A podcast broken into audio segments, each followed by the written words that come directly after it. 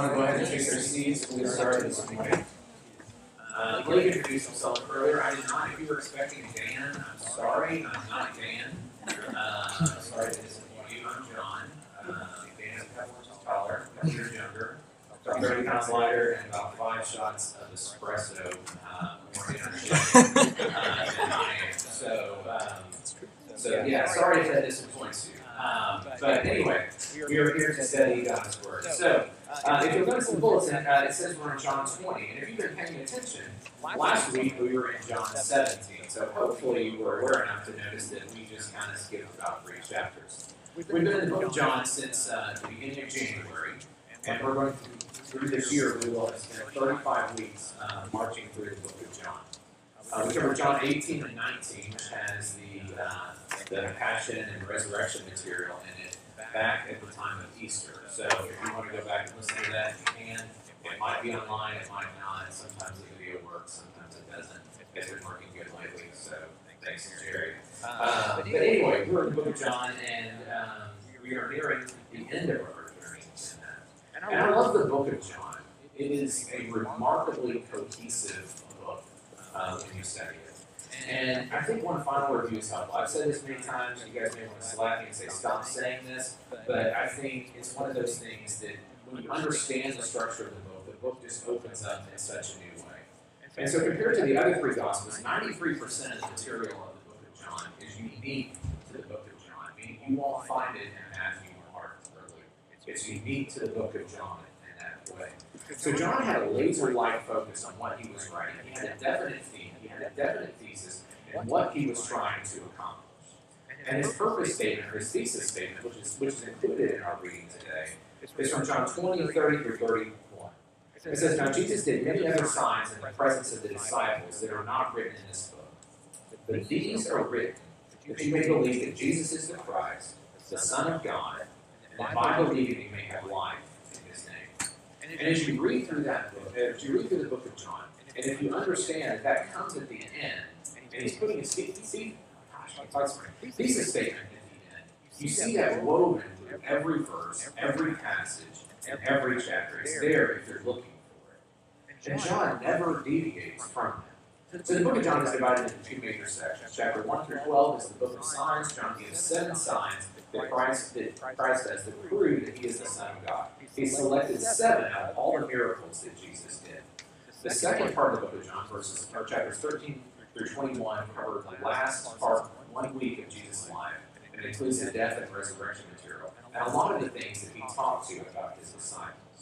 And each of the seven signs constitutes really what is a new creation type of thing, something that is done to prove that only God could do this, only the Son of God could do something to bring about this type of new creation. Turning water into wine, healing the nobleman's son from, from miles away, healing a lame man, feeding the 5,000, healing the blind man, raising Lazarus. But also included in the book are seven I am statements of Christ, where Jesus makes a statement of, I am this. And each of those is followed by a discourse which explains that in a little bit more detail. It gives us something that he wants us to know about him and about his character. So why is all of that important?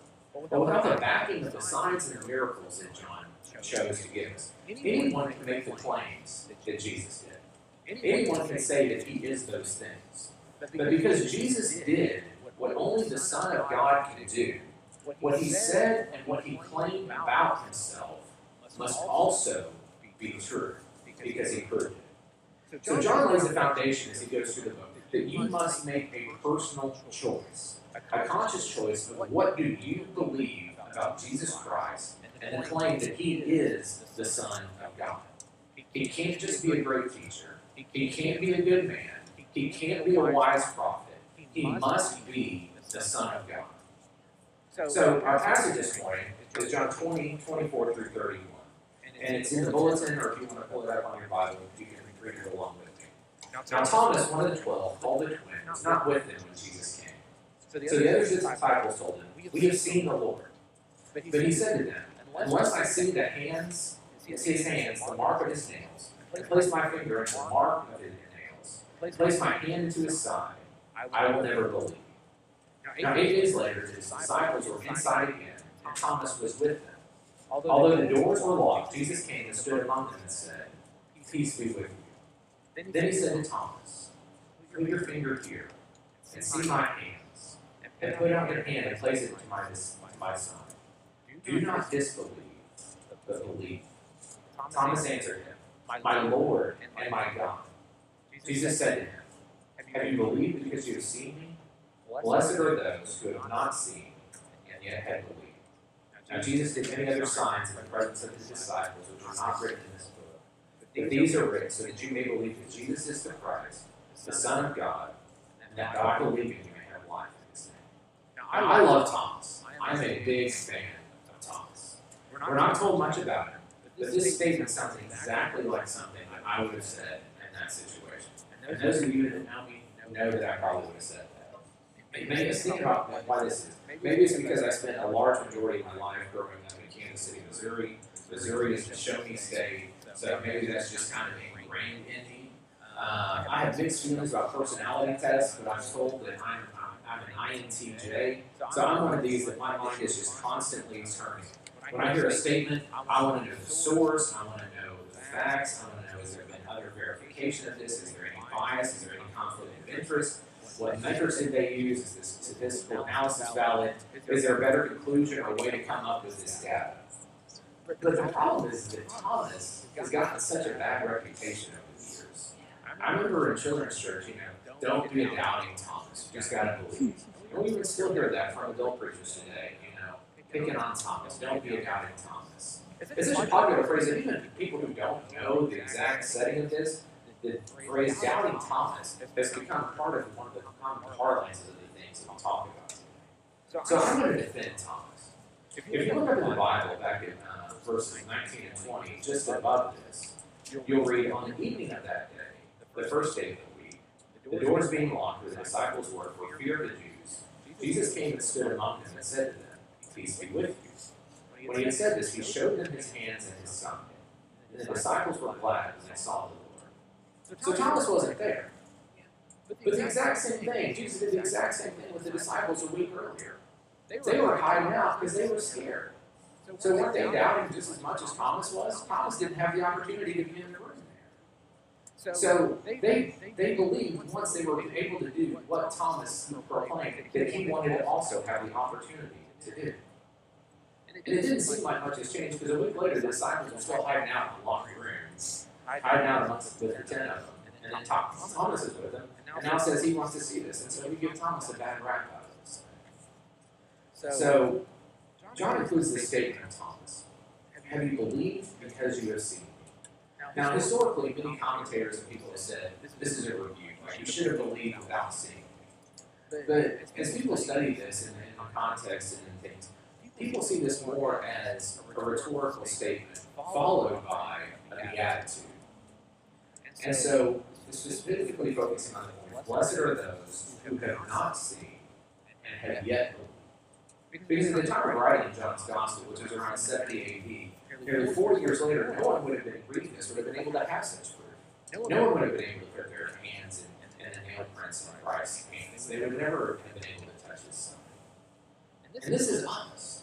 Because presently we can't see the physically resurrected Christ. But countless people throughout the last 2,000 years have not seen the resurrected Christ and have yet believed in him. And this is the point of the story of Thomas in my life. John calls for believing, not based on something physical, sight, or touch, but based on the testimony and message of those who did it. So along with Thomas, we can say, my Lord and my God. So the title of my message this morning, if, if I had this, I had would be called Doubting or Believing Thomas. And the doubting would have a big X over it because I don't think doubting Thomas, I don't think he deserves that title. of doubting Thomas. And so one of the key things is that the belief displayed by Thomas is submission. So in this case, belief equals submission. My Lord and my God. And this is key for John. All throughout the book of John, belief is never a mental agreement or, okay, yeah, I kind of get that now. I'll, I'll go along. It's something that changes you. And in this case, it is recognizing and submitting to the Son of God. So how do we submit to Christ? I believe that as we look back what I did was look back at the seven I am statements to see what Christ says about himself, to find what Christ would want us, and in which ways Christ would want us to submit to him. And the first way of that is to submit to Christ as Savior. And that comes from his statement verse chapter 8, 12, where he says, I am the light of the world. Whoever follows me will not walk in darkness, but will have the light of life. And then in John 14, 6, I am the way, the truth, and the life. No man comes to the Father except through me. So the point here is submitting to Christ as Savior means we live out our salvation that is by grace alone, through faith alone, and Christ alone. There are two aspects in, in the doctrines of salvation that aren't so popular, but both are clearly taught in the Bible, and that's that of total depravity and total inability. And so we don't want to see ourselves as bad as we are, and we want to have a chance for ourselves to do something about the fact that, that we're lost and we're dead, and we want to be able to somehow contribute to our salvation. It's just, it's just the American way. We want to be able to do something with this. We don't like things being done, excuse me, done for us. But the problem with that is as we soften those two doctrines, man is exalted through his attempts to, to do something, to add something to salvation. And our Savior's grace and love through his work on the cross are minimized. And every time there's been a softening of depravity or inability, it's always throughout church history led to heresy and led into liberal theology. So what does that mean? Total depravity means that in our natures, we like anything that is spiritually good. In other words, we're spiritually dead. We're not as helpless, we're not as bruised or wounded, not even a metaphor of hymns that we've sung for our whole life of sinking deep in sin, far from the peaceful shore. To correct that metaphor, it would be more, we're corpses that are bloated at the bottom of the ocean with nothing that we can do about it. Our entire being, our intellect, our emotion, our desires, our hearts, our goals, our motives, and our bodies are impure before a holy God. We are completely and totally depraved from birth. Total inability means that in our actions we are unable to do anything that is spiritually pleasing before God. There's nothing we can do, nothing we can say, nothing we can pray, nothing we can think that earns us any favor with God. So we're left with a problem. We're completely depraved, we're dead in sin, and there's nothing we can do about it. So what has to be done? Well, the solution to the problem is Christ, the one who came into the darkness of sin in this world to be the light and to give life. The one who is the way, the truth, and the life, the exclusive way to the Father. And really, I don't think anything better can be said about this than what's said in the first 10 verses of Ephesians 10. If you have your Bible, you may want to look at that as I read along with this. But I don't think anything better can be said about. As for you, you were dead in your transgressions and sins, in which you used to live, when you followed the ways of this world, the ruler of the kingdom of the air. The Spirit who is now at work among those who are disobedient. All of us also lived among them at one time, gratifying the cravings of our flesh, following its desires and thoughts. Like the rest, we were by nature deserving of wrath. But because of his great love for us, God, who is rich in mercy, made us alive with Christ, even when we were dead in transgressions. It is by grace you have been saved. And God raised us up with Christ, and seated with him in heavenly realms in Christ Jesus. In order that in the coming ages he might show the incomparable riches of his grace, expressing his kindness to us in Christ Jesus. For it is by grace you have been saved through faith. And this is not from yourselves. It is the gift of God, not by works, so that no one can boast. For we are God's handiwork, created in Christ Jesus to do good works, which God prepared in advance for us. So all of that really to summarize, God in his plan chose us for salvation to show the immeasurable grace that he loves. And this is where we, we often talk about salvation. It's not to escape from something. It's not to escape from eternal torment in hell. But that's part of it. And it's not necessarily to go somewhere, to go to heaven. And that's also part of it. But Christ saved us for himself. And as verse 10 says, ultimately, that we would show his handiwork through the good works that he's given us to do. So Jesus Christ saved us for himself, so that we would live out our salvation. It is by grace alone, through faith alone, and Christ alone. The second thing is to submit to Christ as sustain, sustainer. In John 6.35, Christ talks about how he is the bread of life. In John 15, 1, he says, I am the true vine. Submitting to Christ as sustainer means that we find our fulfillment in this life only through Christ. Yet understand that we must put in the effort to maintain that fullness. See, the Christian life only starts at salvation. Paul compares the Christian life to a race or to a battle of many different things. And as you walk through life, certainly many times it feels like a race or a battle. There are times of immense spiritual highs and victory, and then there are those times where you feel like you have nothing left in the tank because of defeat after defeat. The metaphors and importance of, bread and staying connected to a vine are, are quite obvious. Yet we still often ignore what they mean and ignore the importance of them. And I'm not here to prescribe what you should or shouldn't do to live a victorious Christian life. It's not 10 points on how to live a victorious Christian life. That will vary from person to person. And we all have our own individual struggles and all have our own. But the question does need to be asked why do we not partake of life giving bread through Jesus Christ? And why do we disconnect ourselves from the vine or way? For me, I find it's when I'm sailing along things are going great. Life is good, things are going well, I got it, and the very things that were providing the source of that strength seem to be the first things that I stop doing. And then it's back to. Now, I love tennis. I like playing tennis, I like watching tennis, and there's going to be a final today. And Novak Djokovic is going for one of the greatest accomplishments in tennis. I'm a Roger Federer fan. It hurts me that Djokovic may get it, but it's still a great thing. But one of the things that I have to say about Djokovic is he is one of the most disciplined athletes that I've ever seen. He, prepares for every single thing. He has a bus that goes to tournaments with him has a cryo chamber for recovery, that has a hyperbaric chamber. It's good if you got a lot of money to do that, but I mean, he takes everything seriously. Every edge that he can find, he finds that edge to beat his opponents, whether it's mentally or physically. And there was a time, uh, match the other night where he slid for a ball and he kind of fell over, dropped his racket, did this nice little roll. And the commentators were even joking about he probably practices how to fall, so that he knows how to do that to not hurt himself. And so my legalistic past kind of cringes when I hear the word spiritual discipline. We praise disciplined athletes and, and their preparation and things they do. And my legalistic past kind of kind of cringes when I when I hear the word spiritual discipline. And it's something that's become more popular lately. We're starting to see books reprinting all these things. But I've actually found them quite helpful.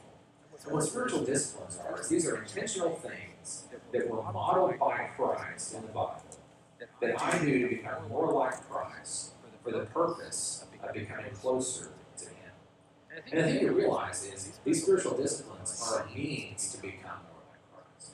It's not an end of themselves to say, I read my Bible, I prayed, I had moments of silence, I fasted, and all these other things that go along with it.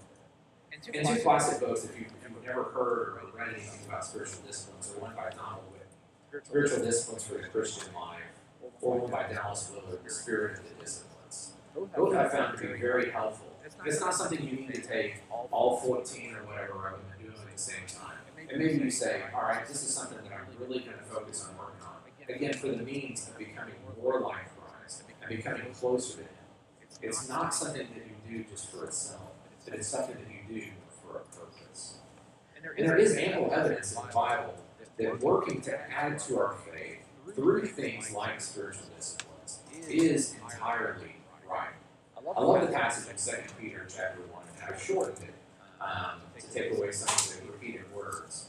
But it says, Make every effort to add to your faith goodness, and then knowledge, self control, perseverance, godliness, mutual affection, and love. For if you possess these qualities in increasing measure, they will keep you from being ineffective and unproductive in your knowledge of our Lord Jesus Christ. Those who have of your blood, forgetting that they have been cleansed from their past sins. And it's that word there, make every effort to add to your faith. It's not just something that we passively absorb in our sanctification.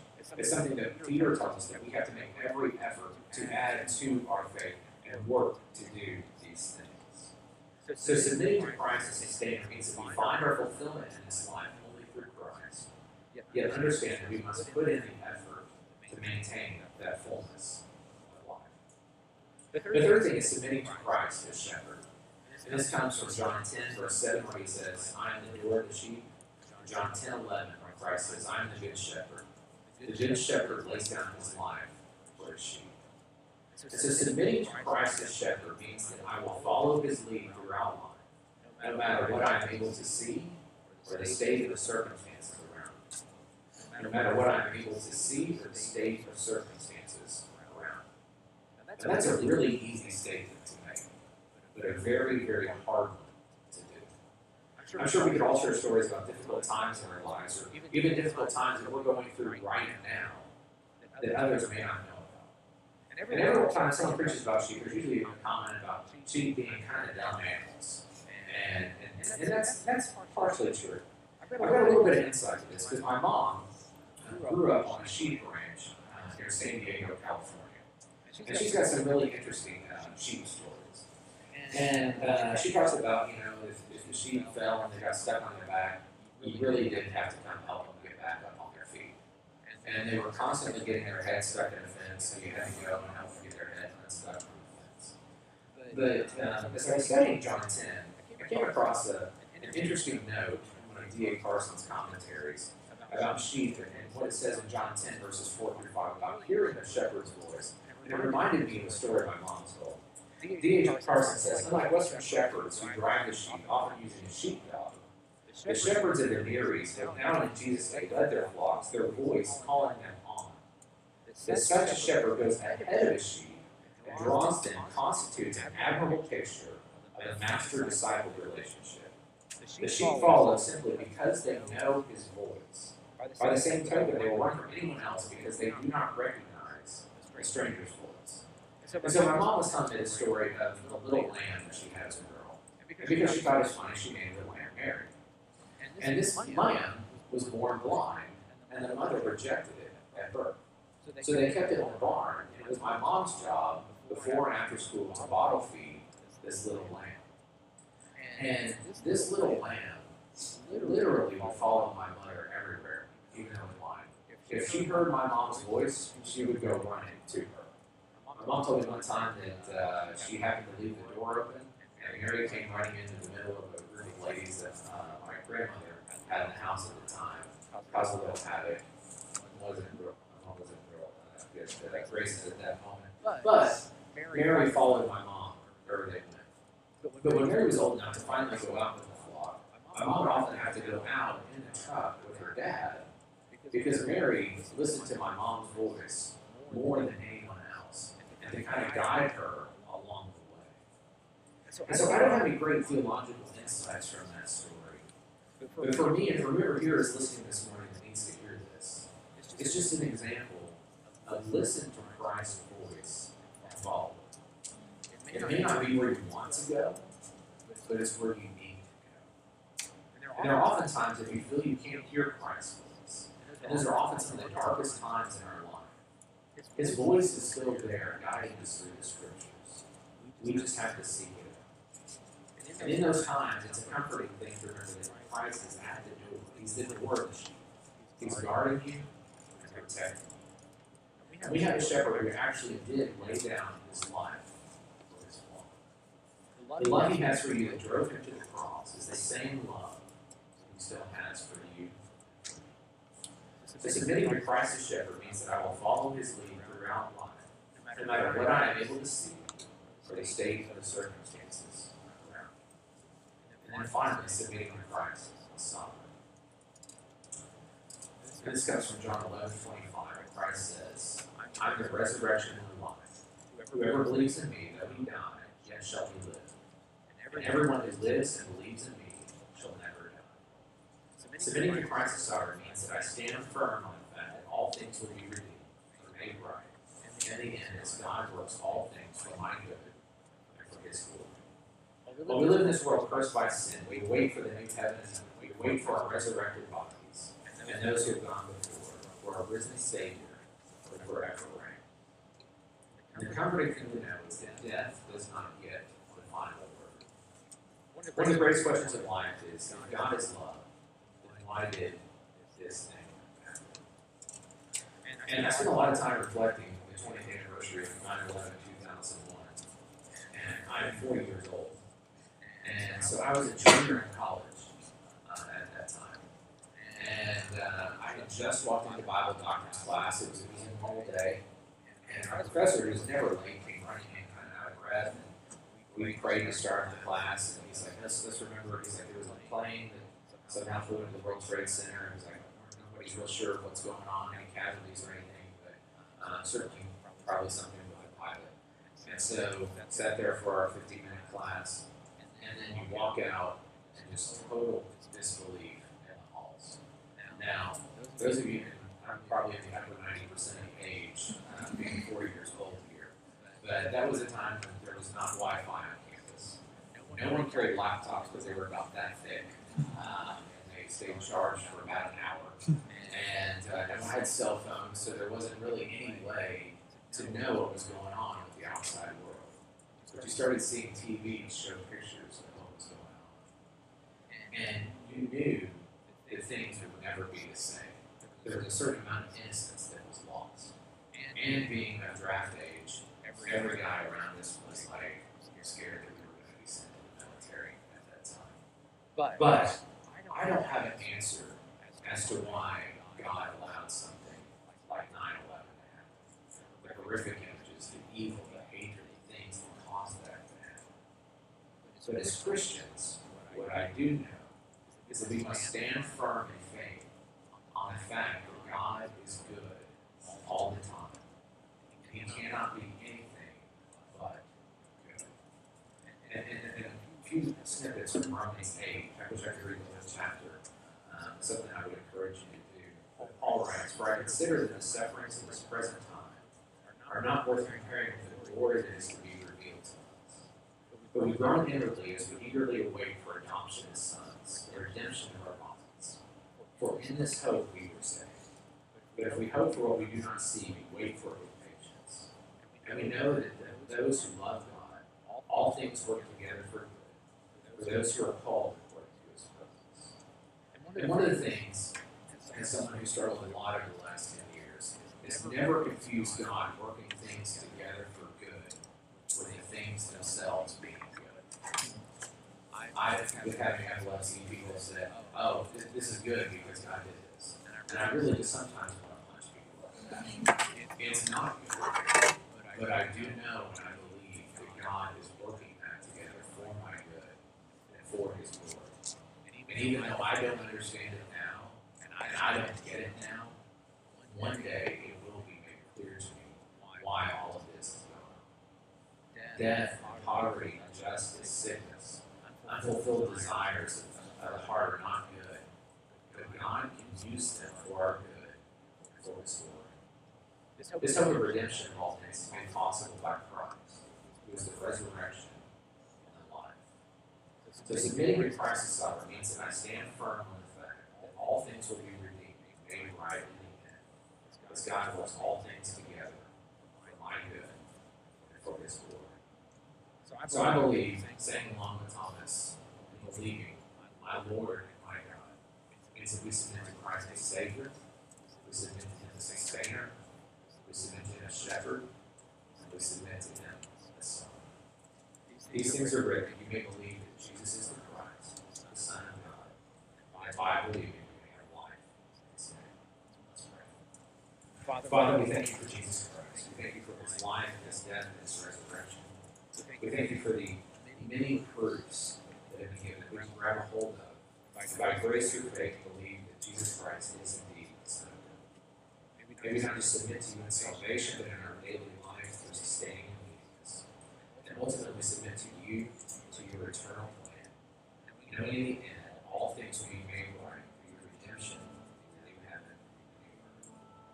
Give us